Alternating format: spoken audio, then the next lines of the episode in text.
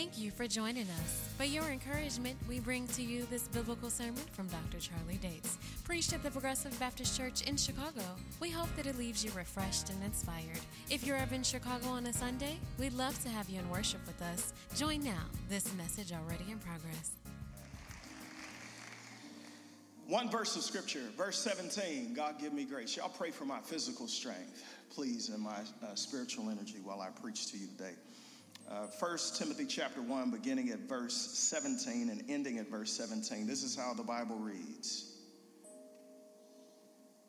Now to the King eternal, immortal, invisible, the only God, be honor and glory. For how long, church? You got to say it like you mean it. For how long? Forever and ever. Amen. This morning, uh, our last Sunday of the year, I want to tag this text to God be the glory. You may be seated. I want to talk from the thought to God be the glory. Hey, I feel I feel a little better already. I don't know if y'all ever get that feeling when you read the scripture, the hair on your arms stand up, you get little bumps. That's how I feel. To God be the glory. Will you breathe a word of prayer with me, please? Gracious God our Father, I want to thank you. I don't mean to be selfish early on, but it has been a heaven of a year for me, Lord, and for my family. And I want to bless you that you have seen us to this last Sunday. You've given us this opportunity to worship you every week this year. You've kept us in our right mind. You've given us strength in our bodies to move forward. You've helped us to stand at the grave of loved ones. You have taken us through some high highs and some really low lows. You were there watching over us every night that we slept this year. Even in our losses, you guarded us so that our faith would not be snatched from us. And here you find us in this sanctuary on the last Sunday of this year, saying to you, To God be the glory. You get the glory, for you and you alone are worthy of our highest praise. Grant me now physical strength and spiritual energy that I may tell the truth, the whole truth, and nothing but the truth for your glory and for our good. In Jesus' name we pray. Amen. During his reign as King of England, he actually led uh, much of what they call the Northern Sea Empire Denmark, Norway, fulfilling the mission of his father, King Canute became known as Canute the Great.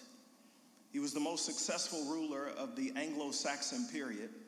And at the height of his power, even Sweden and all of Scotland and all of the other lands came to bow at his feet. He put an end to the Viking rule of Britain and paid off a standing army. Bottom line, church, dude was amazing.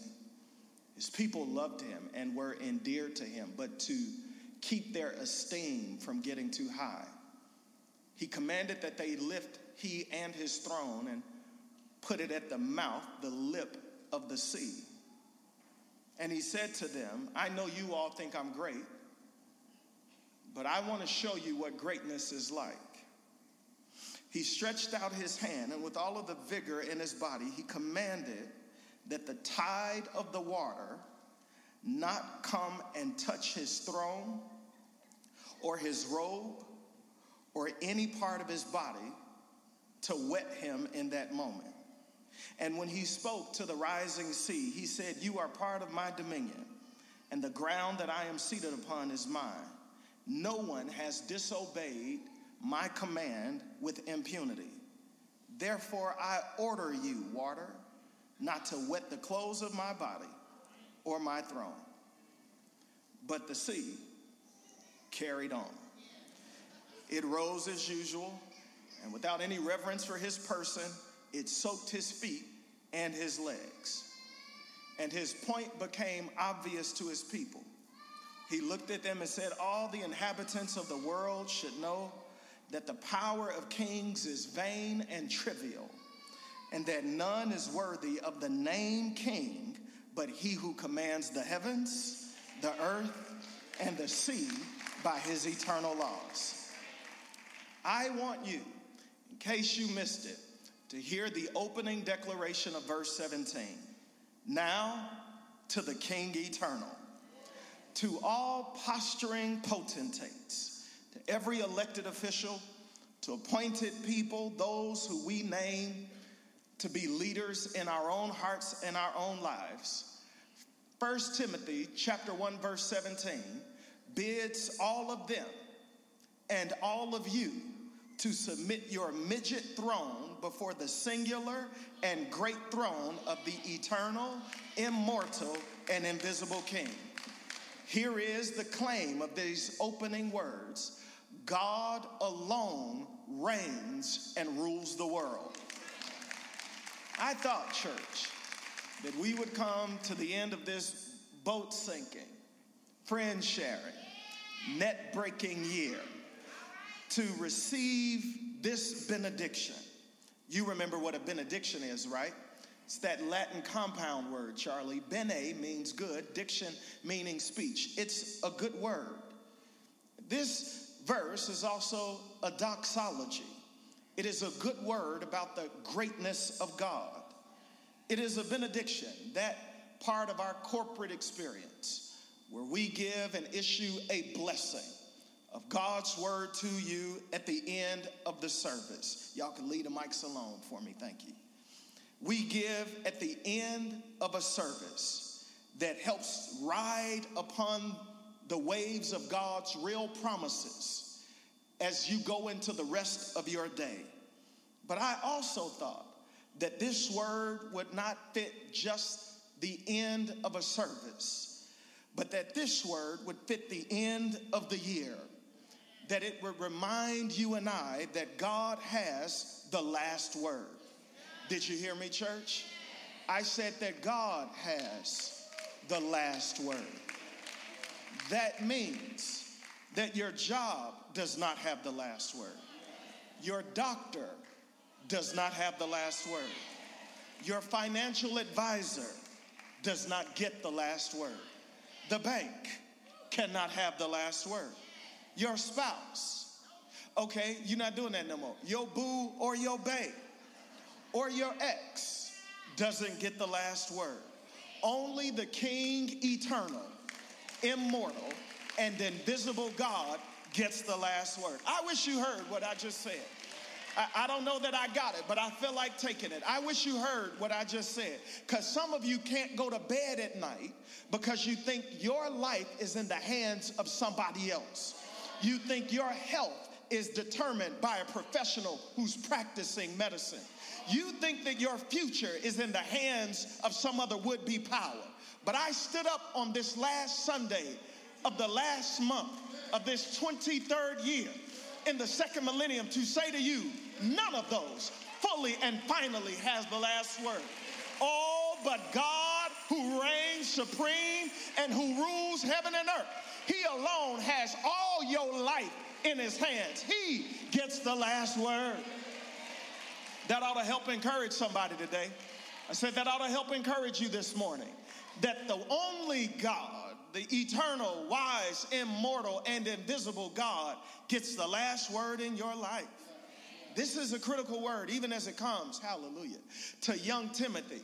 Because when we get to the first epistle of Timothy, we come into what scholars call the pastoral epistles, these missives written to Timothy and to Titus, young protege preacher pastors in the ministry, who need a word of wisdom and encouragement from an older, more mature, seasoned pastor like the Apostle Paul. Paul has left Timothy in Ephesus while he goes on to Macedonia, and all hell breaks loose in the church at Ephesus. I mean, it is scandal ridden.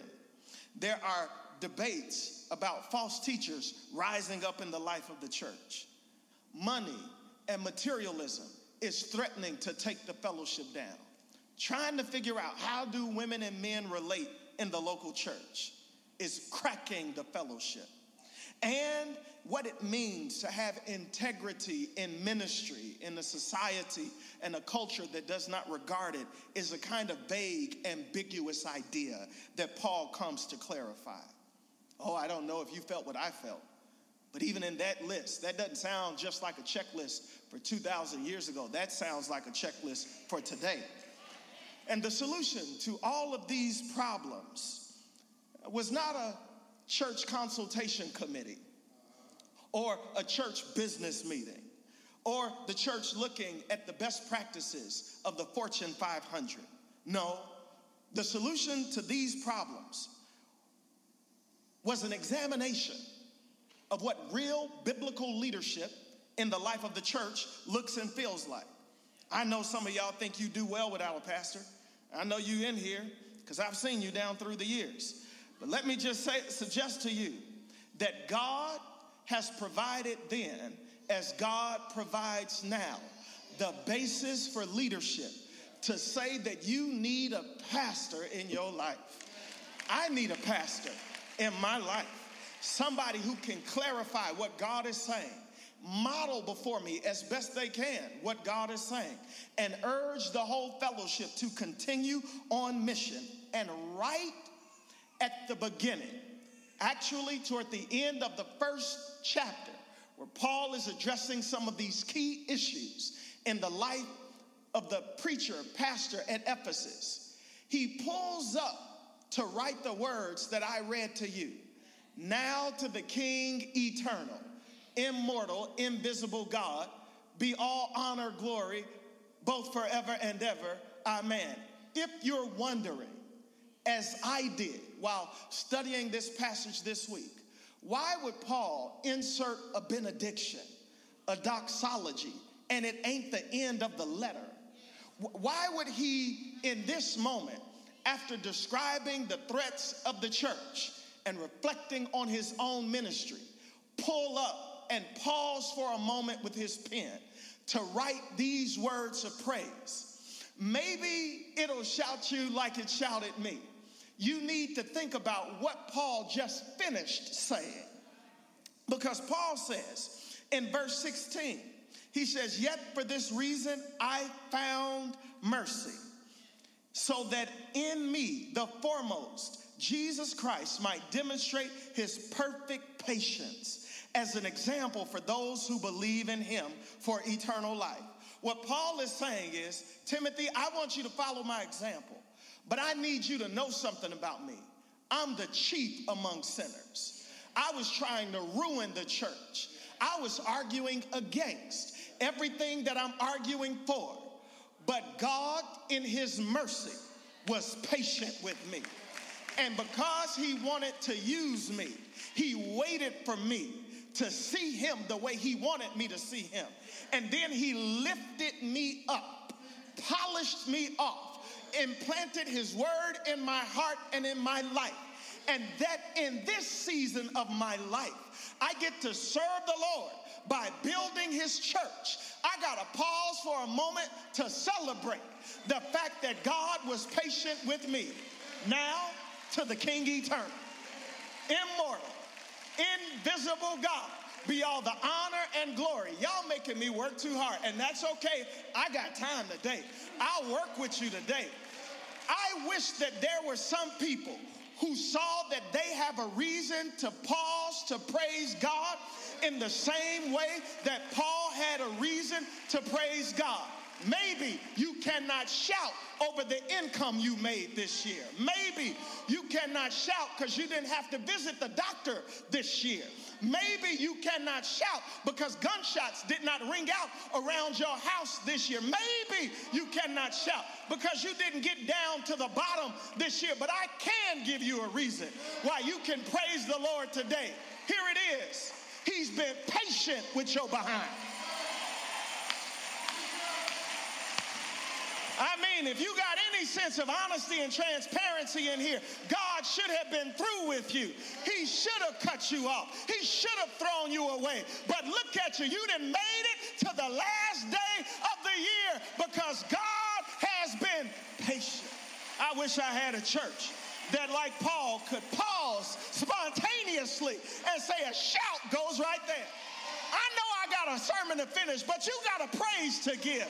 When you think about how faithful God has been to you all year long, surely you can raise your hands, pat your feet, open your mouth, and say, Now to the King. Hey, eternal, immortal, and invisible God. Thank you for being patient with me. I need to, I need to, I need to move on. Maybe this is why Andraé Crouch picked up that pen. I wish I had some old saints in here now. Picked up that pen and with Paul sung in concert, How can I say thanks for the things you have done for me? Oh, I wish I had some people who knew what I'm talking about. Uh, things so undeserved, yet you gave to prove your love for me. The voices of a million angels uh, cannot express my gratitude, but all that I am and ever hope to be, I owe it all to thee, to God.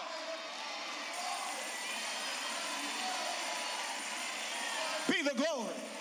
I, I said, to God, education, not my money, not my networks, not my friends, not the government, but to God be the glory for the things he has done.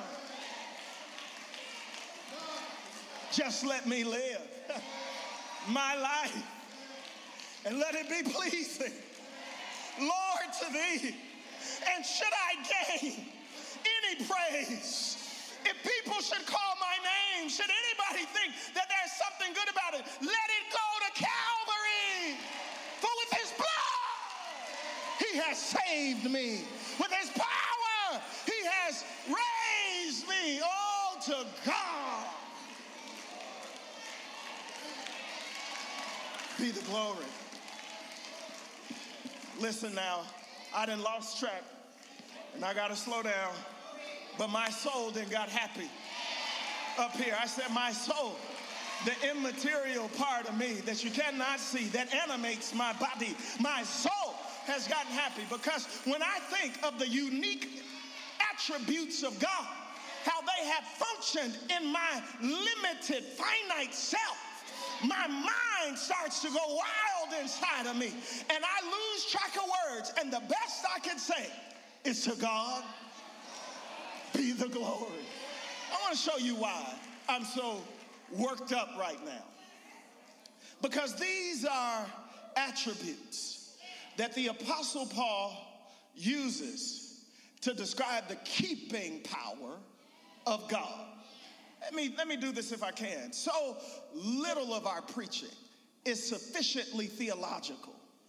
I want to thank Dr. Marcus Cosby. I don't know if you're watching Dr. Cosby for, for urging me, helping me to finish my sermon. I was going to drop it, but, but he said to me, We need more God talk in our churches. Uh, so much of our preaching is about us that, that we forget when we come here, it's about Him.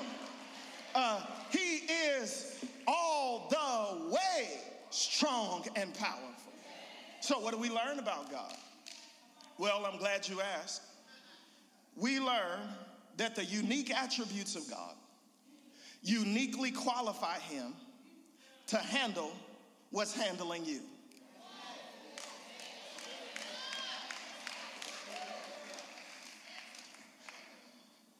See, this text basically says, Brett Burris, that God is not limited to geography or generations.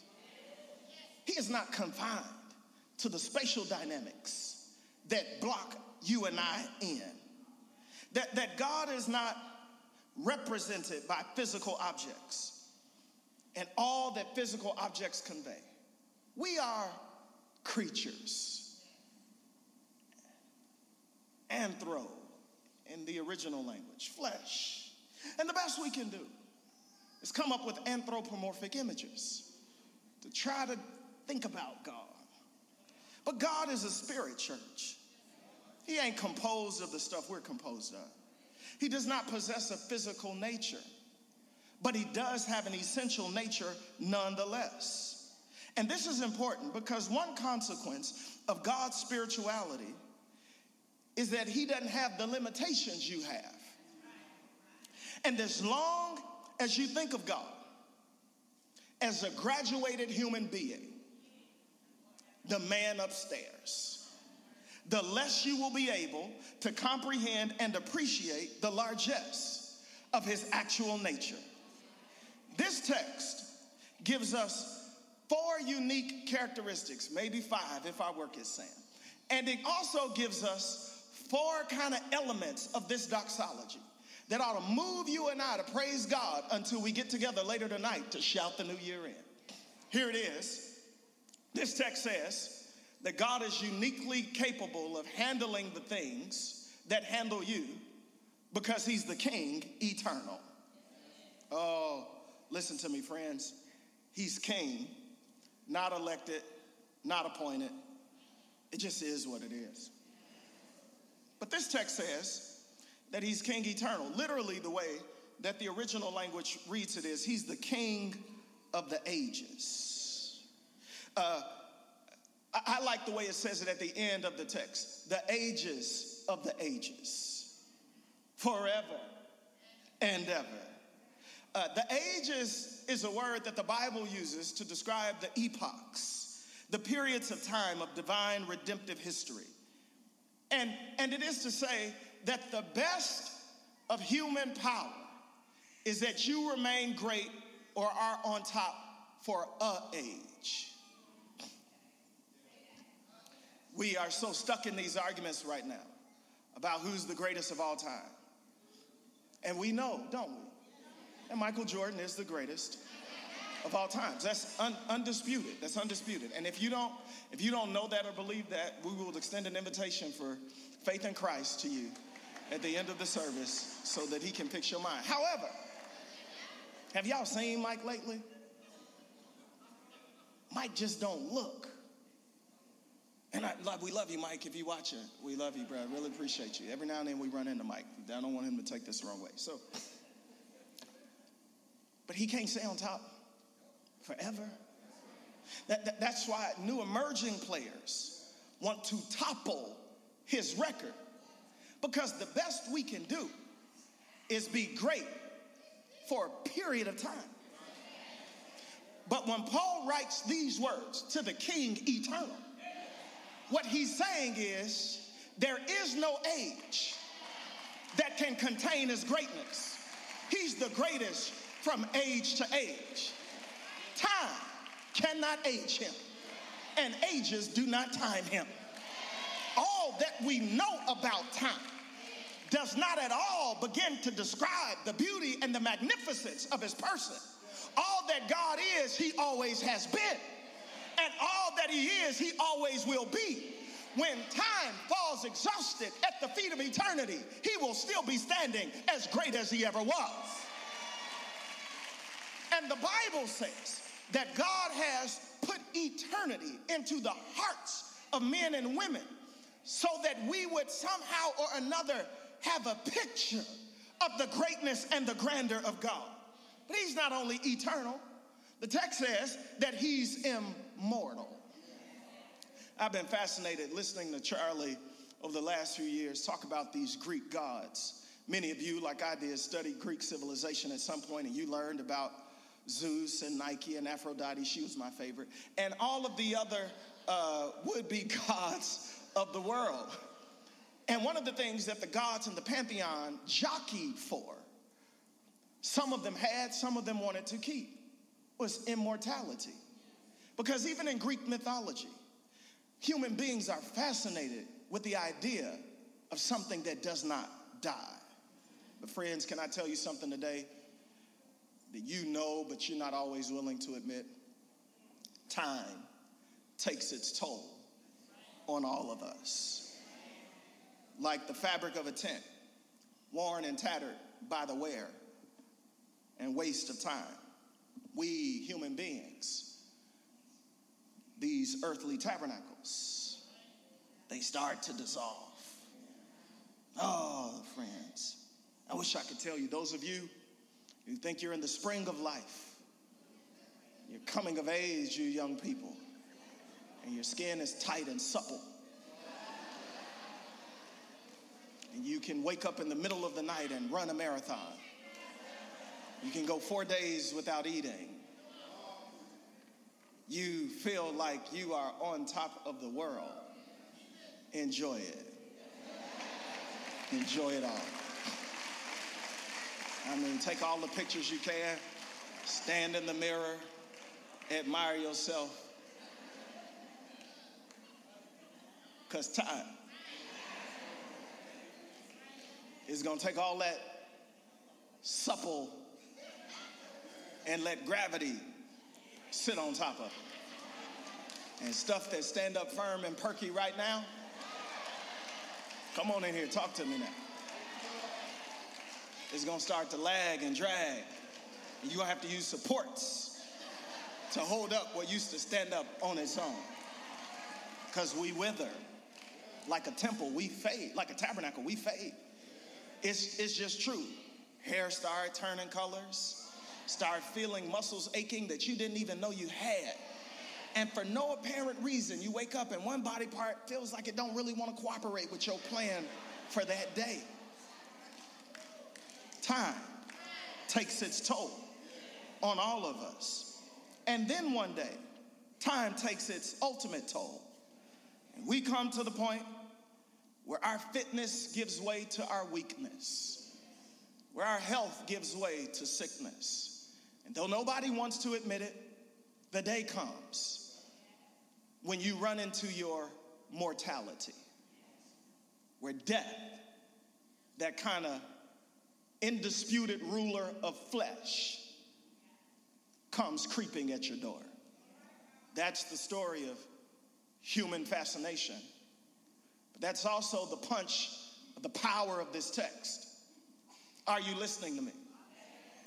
It's your limitedness, your finiteness that speaks to the limitlessness of God. It is your weakness that speaks of the strength of God. It, it is that time does not wear and tear God. It does not waste him away. God is immortal. The, the better way, even for me to talk about this, is that God is incorruptible. Scholars argue that, that the reason we're mortal is because of our corruption. It's because of Adam and Eve's original sin. That's what caused death to enter into the world. But, but this text, if that is the case, makes a striking claim inside of that. It says, because God is not affected by corruption, he himself is immortal. This is beautiful because the language that Paul uses in 1 Corinthians 9, when he talks about the crown we will, will, will receive, it's this same word. We're going to get a crown that's incorruptible. When he pulls up in 1 Corinthians 15 to express the nature of the resurrection body we will receive, he uses this word. We are going to have incorruptible resurrection bodies. When, when he pulls up again to characterize the seed of regeneration, Peter does in 1 Peter 1, and when he describes the nature of the Word of God, he describes it as the imperishable, incorruptible, immortal seed of the Word. In other words, friends, the reason God can handle what's handling you is because time has never fazed God. It has never weakened his ability it has never wasted him. But this text also says something, not just about the eternality and the immortality of God, but it gives us another reason to praise God. It is the invisibility of God. See, we got something that human power never will have. It, it is this that there, there is language used to describe the person and work of God that never will describe you and I. The invisibility of God is what Paul says. He says, Now to the King, eternal, immortal, invisible, the only God. See, the invisibility of God speaks to the supremacy of God over all creation. In other words, church, you ain't never seen God with your eyes. Go ahead, tell the truth. Some of y'all sitting there like, mm, I did see God one night in a dream. He came to me walking on the water. That was indigestion, not inspiration. You've never smelled what kind of cologne God wears. you, you've never touched God with your hands because God is a spirit, He is invisible. The, the adjective that is used to describe God and His invisibility has shown up multiple times in Romans chapter 1, verse 20. All of creation of the world experiences His invisible attributes. Colossians 1:15, which I'll revisit in a moment, says that Jesus is the image of the invisible God. Uh, Hebrews 11, the writer says, By faith he left Egypt, not fearing the wrath of the king, for he endured as seeing him who is unseen. Friends, everywhere you look, you run into the majesty and power of God's invisibility. Because God is not physical, material, or bodily, He's not corporal. Man has only seen God as God has chosen to reveal Himself to mankind. So you ask the question so what? If, if we are mortal and God is immortal, what does that mean? That, that means that we are weak and everything we come up with is weak. Every solution we create is mortal, time bound, and death eligible. But, but everything we know, in order to see it or experience it, we think we have to be able to actually behold it with our eyes. So, how do we relate to a God, Pastor Charlie, that we cannot see, touch, or hold with our hands? That's part of our challenge, isn't it, church? That, that you and I are so sensory bound. We taste, we touch, we smell, we see. But I want to submit to you that nobody comes to God by what they taste, touch, or smell. The, the invisible God can only be sensed by another sense. My first flight years ago was from Chicago to LA. We left Midway, and at some point during this four hour flight, it started to get real dark outside. And, and see, those of you seasoned flyers cannot appreciate maybe the naivete of my early experience. I wondered what many of us never give thought to. If I can't see,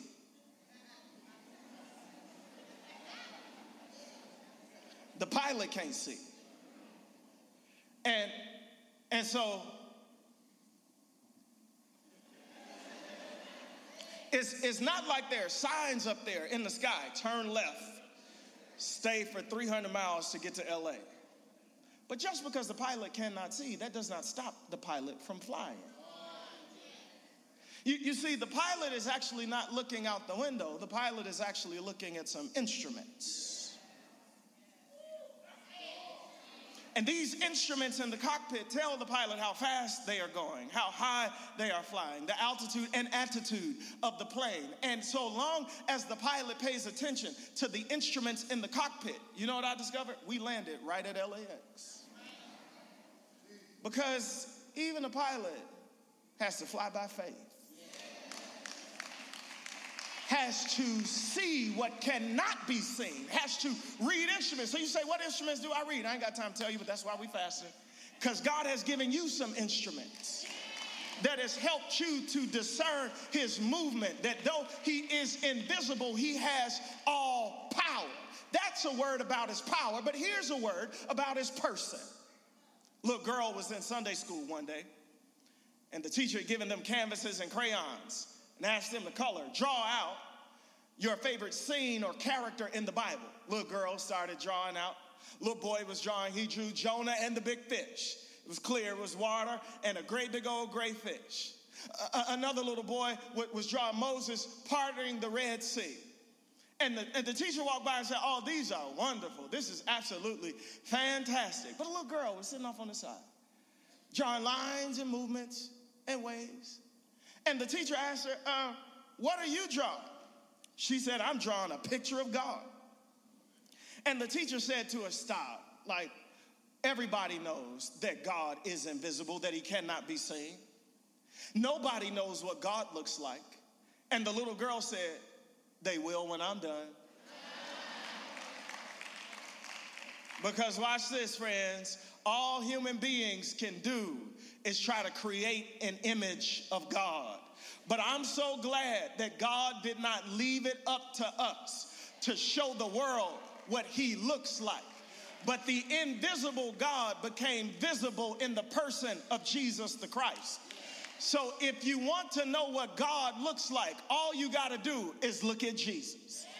When you see Jesus turning water into wine in John chapter 2, that's God saying, This is what I look like in a crisis. I can handle whatever your problem is. When you see Jesus walking on water in Mark chapter 6, that's God saying, This is what I look like. I got power over all nature. When you see God multiplying fish and loaves of bread to feed the multitude, Jesus doing that, that's God saying, This is what I look like. I can meet all of your needs according to my riches and glory. When you see Jesus mounted up on a tree with nails in his hands and a spear in his side, that's God saying, This is what I look like. I loved you. And if you are wondering what God looks like and why you ought to praise him, it is because God has shown himself in the person of Jesus the Christ. I'm done. My soul has lifted, and I'm going to see y'all tonight. But there is one word that I want to leave you with before I go. It says, Now to him be honor and glory forever and ever. Amen. That a- a- amen is a word that ought to become used in your vocabulary. Amen is the kind of word that shouldn't just be used at the end of your prayers, but you ought to think about what it means in your life. Uh, that word, amen, means reliable like a foundation. It means unmovable, unshakable. It's the word Jesus uses in the King James when he says, Verily, verily, I say unto you. Amen, amen, I say unto you. This is trustworthy that if you believe in what I am saying, you will be able to build your life upon it. So when we say amen, we are not simply saying that we agree with God, we are saying it is so. That what we have just got through praying and singing and thinking is actually true, whether we can see it with our eyes or not. Because God is so good and his power is so great that sometimes the only thing you can say at the end of a prayer, at the end of a sermon, at the end of a song is amen. Now I gotta ask y'all, because I thought you'd be feeling what I'm saying by now. If God has been faithful to you in January, if he's paid your bills or at least kept you some way through February, March, and April, if he held you up all summer long, if he saw you through thick and thin, up and down, if he brought you through the fall and now the winter, if he has kept your crazy behind in situations seen and unseen, there ought to be one word that comes out at the end of the year. To God be the glory forever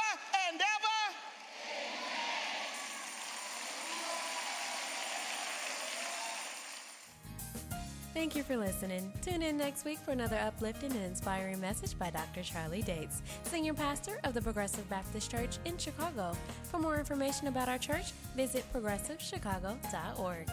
Progress is yours through the gospel of Jesus Christ.